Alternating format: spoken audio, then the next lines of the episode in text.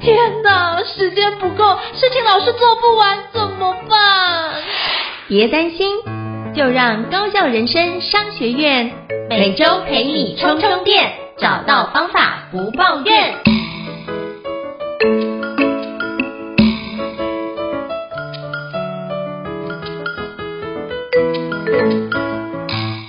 大家好，我是赵胤丞，欢迎大家来到高效人生商学院的活动推荐哦。在上一集我们提到，在就是亲子天下有举办一个叫做 Open 图书馆哦。那今天我要跟各位介绍一下亲子天下十五周年，还有另外一个非常棒的一个活动，叫做一百个幸福好地方哦。那我们今天一样非常荣幸邀请到亲子天下的品牌总监李佳颖总监来跟我们分享介绍这次的活动。那么欢迎 Rita 总监，Hello Rita 总监你好。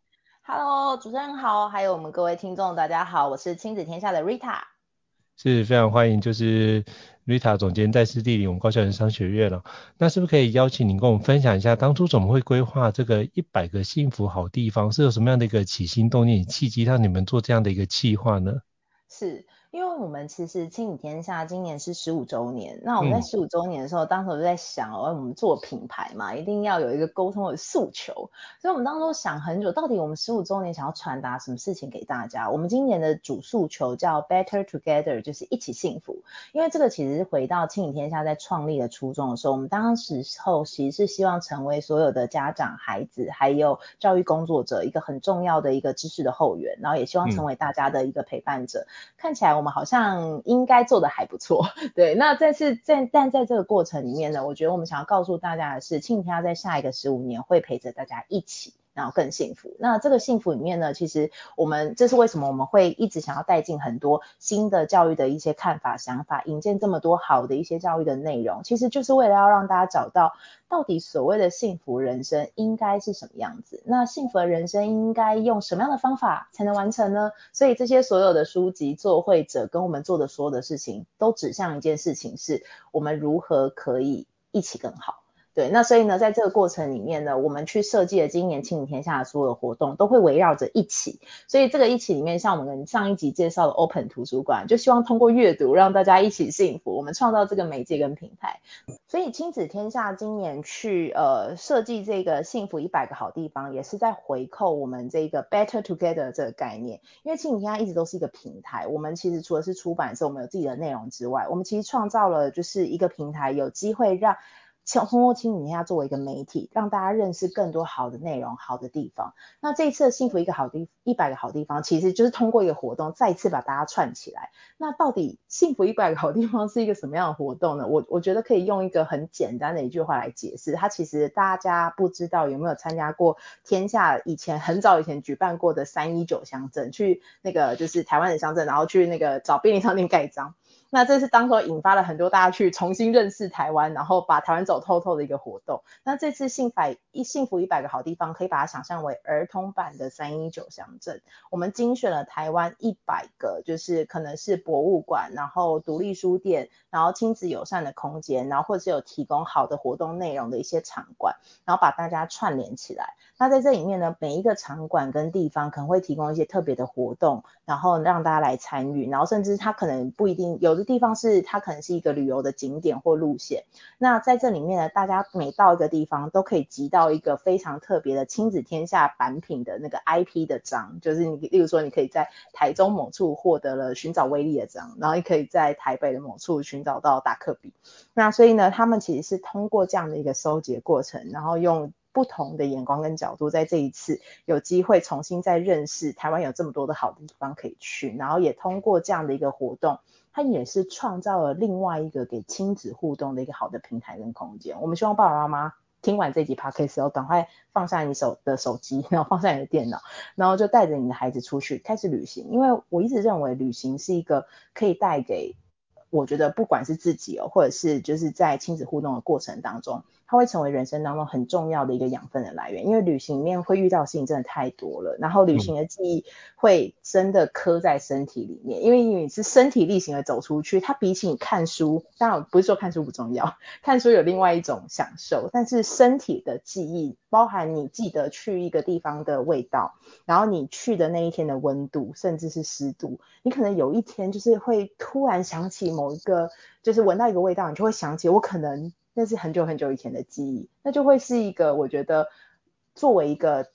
成人就长大之后，如果我今天是一个创作者。它就会成为我创作很重要的养分，因为我们其呃其中我们自己有一个作绘者叫童佳老师，他最知名的创作就是叫我家系列，他就是在写他的童年故事，所以他总会记得那么多事情的，就是因为他的童年有太多值得他印象深刻的事情，成为他未来的创作丰沛的泉源。那我觉得在不是每个人要成为作家，但是我们总会需要成为一个，就是我觉得在。呃，应该是说，在生命当中是一个有很丰沛的生命能量的一个人的时候，我觉得在童年的时期，跟爸爸妈妈一起去旅行的这件事情，可以扮演很重要的角色。所以这是这个一百个幸福好地方的一个很重要的缘起。嗯，是，我觉得这真是一个很棒的一个开始，就是透过旅游的方式去把，不管是对于。这些这么多的一个好地方，把它当做自己很好的回忆，或者是我觉得更重要的是跟家人的那个回忆都可以连接起来。像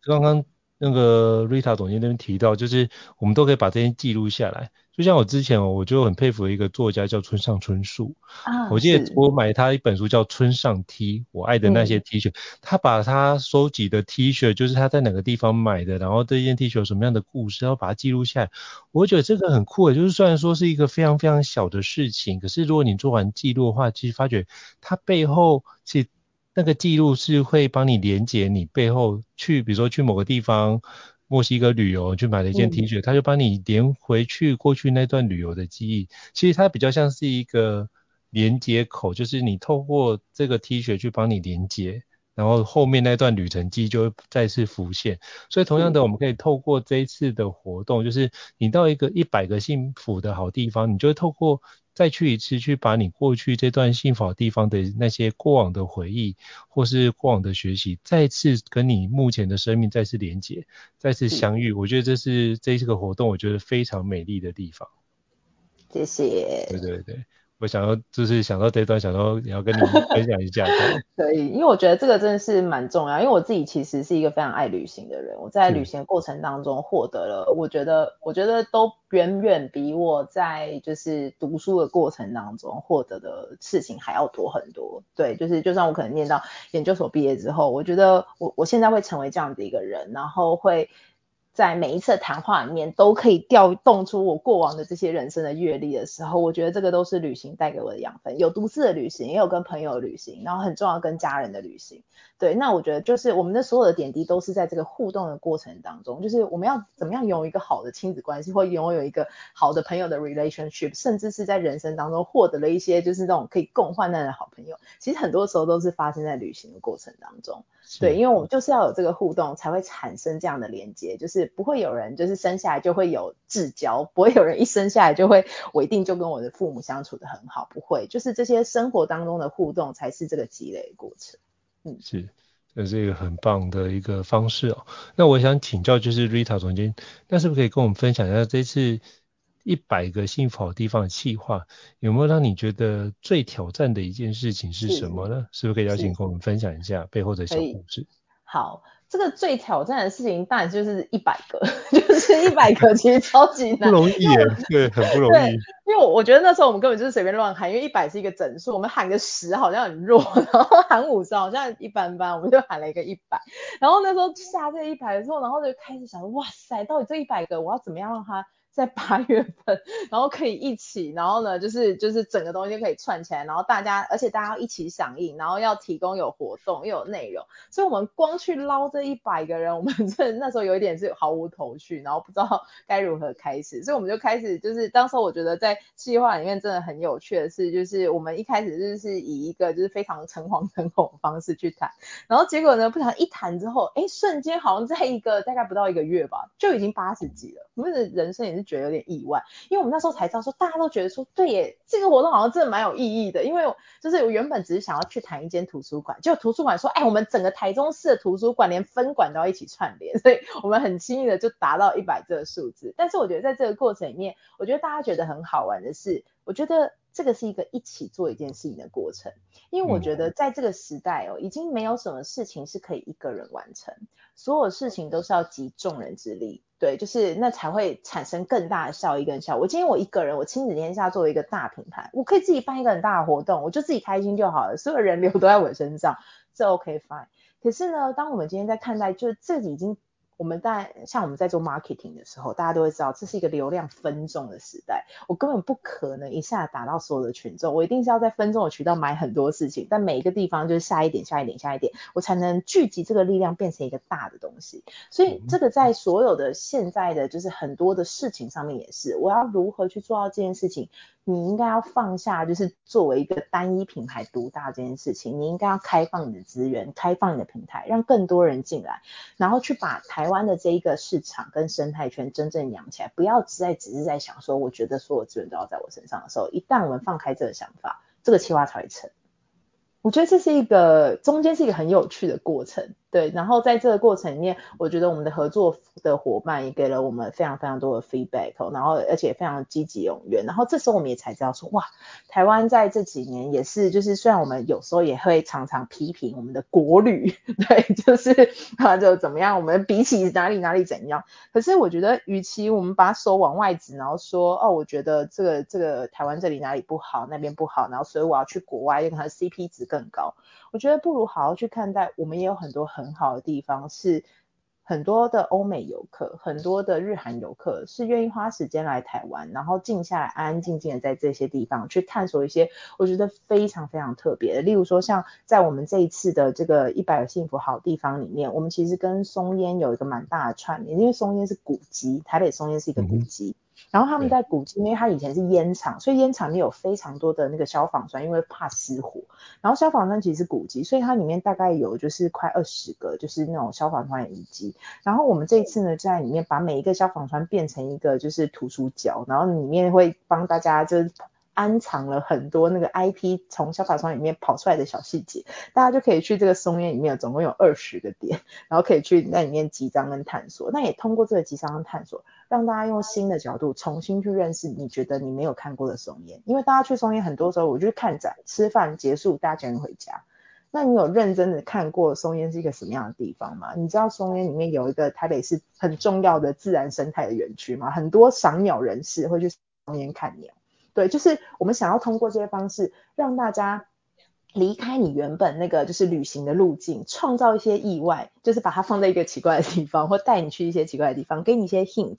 然后呢，慢慢去把这些线索找开来，然后呢，放慢你的旅行的脚步，然后用新的眼光去看待你可能去过的场景的时候，我觉得你会获得全新的想象，然后你会重新的再次认识台湾这块土地。我觉得这才是在这一次的企划里面，我觉得我们去跟这些合作伙伴洽谈的时候，我觉得最感人的地方，像我们其中有一个合作伙伴是在台。台东，对，就是在台东的一个书屋，嗯、所以在这个书屋里面，它是一个独立书店，所以它除了卖书之外，它也做了很多地方创生的工作，然后包含它做做，例如说就是呃去倡导就是做有机米啊，然后呢去做就是整个地方的文化，然后甚至是把它的空间变成有点像是小朋友那个下课没地方去，然后可以来就是呃客服看书的地方。我觉得它成为我们台湾有很多很多这样的一个空间的地方，它成为我们在这些就是。不同地方社区的中心，然后成为某种文化的汇集的地方，我觉得这个才是需要大家重新去认识的。或许我们没有大山大河，那或许台湾是小国小民，但是我觉得台湾就算是小国小民，也是好国好民，也有好地方。所以这是在这一次的整个企划里面，我觉得。嗯，非常真心可以推荐给大家。那这个一百个我们今天没有办法这样一一的讲出来，所以大家可以直接搜寻那个亲子天下十五周年的，就是打这个关键字，你就会进到我们的活动官网，就会看到幸福一百个好地方，里面就会把在今年有展开活动的参与的这些好地方的伙伴们全部都会在上面，而且里面有一些活动是可以预约的，对。我觉得这很棒，因为我那时候看到一百个幸福好地方，我那时候看到这个标题的时候，我自己其实就在评，就自己在写，我就拿一张纸起来写说，哎、嗯，那我觉得有哪几个幸福好地方？我发觉我写到十几个，快二十个，就已经发觉就有点就是想不太出来了。是，我想说，哇塞，那各位要做一百个，那想出这么多，我就实在太好奇了，所以我就把这件事列进去，想说一定要跟就是瑞亚总监请教一下，就是这件事情要找出来是一件不容易的事。不过我真的觉得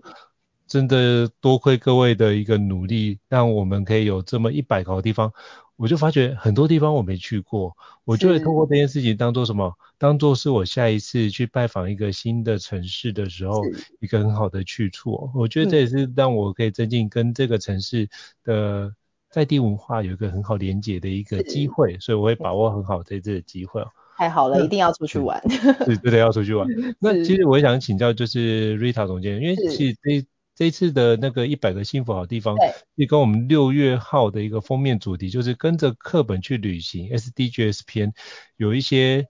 场馆或是一些旅游路线是有串联，对，是不是可以邀请跟我们介绍一下的？可以，可以，可以，因为我们大家今年哦，就是现在就现在就买到，就是请你看六月号的杂志，跟着课本去旅行。其实是我们曾经就已经做过的题目，就是我们。呃，这个应该是在好几年前就有这一期的杂志，因为我们课本里面哦，就是台湾的课本介绍很多景点跟内容，所以我们就细化了一个跟着课本去，就是你打开课本，课本介绍过的地方，我们帮你再安排一次。但是今年呢，这一个就是比较特别，而是升级版，是 SDGs 篇。大家就是有些听众可能会很熟悉这三个英文单，四个英文单字，它就是联合国永续发展目标。那 SDGs 它其实有十七个目标，从就是关怀自然环境，再到社会人文，再到经济发展。所以，我们其实在这里面呢，就是我们想要通过这个 SDGs 篇哦，来告诉大家什么叫永续的旅行。然后，我们精选了就是三个不同层次的分类的，就是活动的景点，然后安排了大概有二十条的路线，可以让大家就是无痛入手永续旅行。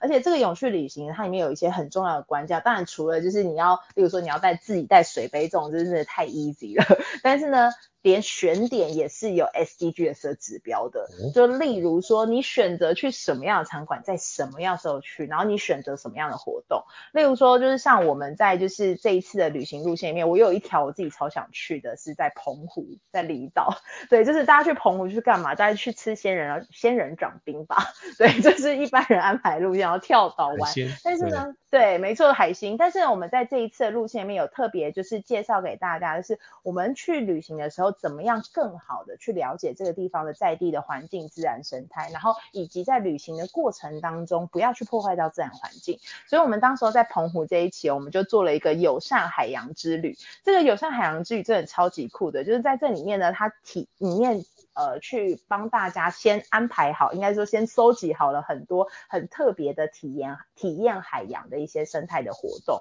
像是例如说，就是呃，在里面有帮我帮大家念几个，大家应该就会很想玩。就是呢，我们那时候有去呃采访了一个，就是划独木舟捡海废，就是这是一个体验活动，就是因为大家知道台湾海洋上面有很多的海洋废物，因为它是从陆地上流到海洋里面，那没有人会去捡，所以呢，你你如果只是一般的去玩 SUP，那就去玩 SUP，但是呢。我们今天这个划独木舟捡海废，就是一边赏海景一边捡垃圾。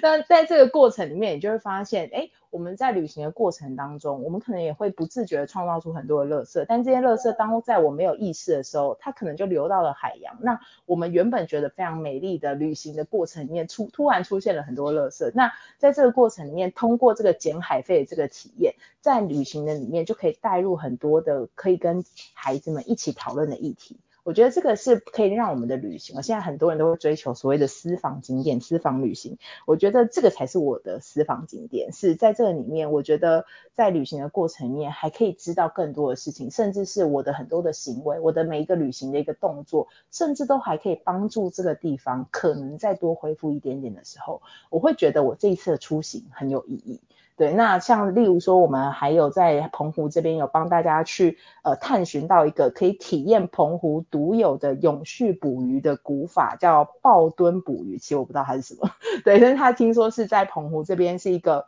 应该是说我们现在呃比较高科技的捕鱼，就是整张网撒下去之后，不管大鱼小鱼全部都捞上来，所以我们很有，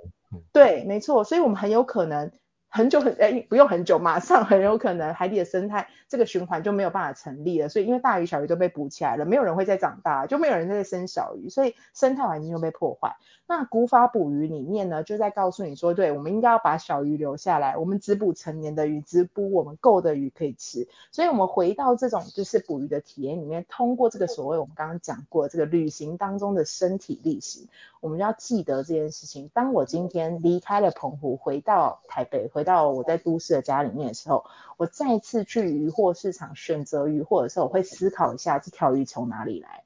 这条鱼是怎么样被捕上来的？所以我可不可以有一个更好的消费选择？我想要选择是用这种永续方法被捕上来的鱼，有可能是有，现在是有一些在做这些所谓的。食鱼就是吃鱼的这个文化，或者是甚至是你怎么样选鱼，其实是有一些团队开始做这件事情。所以，当我们今天希望我们自己可以对这个环境，然后对呃这个世界的生命有更多负责任的一些选择跟行动的时候，其实我觉得不是说啊，我们今天去就说啊，我一定要买那些就是所谓的什么就是环保的商品啊，或者是一定要怎么样怎么样。有一些东西其实我我从吃就可以开始做选择。那如果我只是在学校跟小朋友讲啊，你要选什么样的鱼，你一定是不会。记得的，因为对你来说都是一样的。可是当你今天去体验过这个所谓的抱墩捕鱼，你真的会觉得我真的不应该把小鱼捞上来。我我我是不是要考虑一下，我不要天天吃布拉伊？虽然布拉鱼有人说它本来就长那么小，对，但是但是它有一些遗书。所以我觉得它其实在这些所谓的我们讲的这些自然生态的景点里面，就是这一次在一百个幸福好地方里面，就跟这些景点其实都有合作。所以大家就是不管直接照着我们的杂志去旅行，或者是带着我们这个一百个幸福好地方的集章本，一边集章一边旅行，我觉得都可以创造出我觉得很新的一些。旅行的体验跟记忆，然后去去看一个你从来、嗯、像我可能以前大学的时候，就是大家毕业旅行也不能出国，反正我们就去澎湖啊、离岛这些地方玩，我也从来没有体验过这些事情。但是如果我今天让我有机会通过一种新的方式跟角度，然后甚至如果我有机会，我现在没有孩子啊，但我可以带我的侄子，对，就是一起重新去体验我觉得我很爱的这个地方，然后让他们理解到这件事情，我会觉得哇，这旅行真的是太酷了吧？对，大概是这样子。是。就是我之前有就是朋友去澎湖，就是用那个就是就是潮间带，就是这个石墩石堆去抓鱼。他说就是要等一段时间，就是它涨潮的时候你就先堆好，它它鱼就会因为涨潮，所以它就可以进去那个陷阱。它可能那可是它退潮的时候，那个石头就会在旁边比较高，所以它就聚在中间。他说用这个方式是一个非常有趣，而且是一个。相对环保的抱墩的抓法，嗯，就是也可以让这件事情的，就是如同刚刚绿塔昨天提到这样的一个，不管是我们的那个鱼类或者是相关的一些生物，都可以得到更永续的一个发展。嗯，我觉得这是一个非常健康的做法。是，哇，这是一个我听完也觉得，哎，真的是很棒的。对对，现在可以去了。对，通过这样的方式，就是我们可以让我们就算去旅游，也可以更加的一个永续。我觉得这是一个很棒的开始。是。那我们回到我们这次的一百个幸福的好地方，那我也想请教就是 Rita 总监，就是那我知道之前包含三一九是我们都会去盖章嘛，那这次也好像也是延续我们那个纪念章的一个集章活动，是，是不是可以跟请教一下我们怎么去参与以及怎么获得这样的纪念章呢？嗯，呃，我们其实这次的集章哦，就是没有大家没有要大家完成很艰巨的任务，就是大家其实就可以直接在我们亲影天下一百个幸福好地方的这个官网哦，就可以直接下载到这个集章纸。对，就是可以环保嘛，大家几张纸可以自己下载列印，这样子我们就呃，或者是说我们亲子天下的 Open 图书馆展场有特别做了呃精选的几张本，那你也可以来买几张本，对，就看你任何一种选择。那就是你只要拿这几张纸，然后到了，例如说我可以先上网看，就是到底哪些点，然后可以参与这个集章活动。那到现场之后，只要找到那个章就可以盖，不用说哦，我一定要参加完活动完成任务，不需要。对，所以大家只要就是就真的很像三一三一九，就是你去。这个集章点，然后找到这颗章，然后把它盖在这边。当然呢，我们不希望你只是盖完章就走，我们希望你去到那个地方的时候，先去了解这个空间跟环境，然后甚至是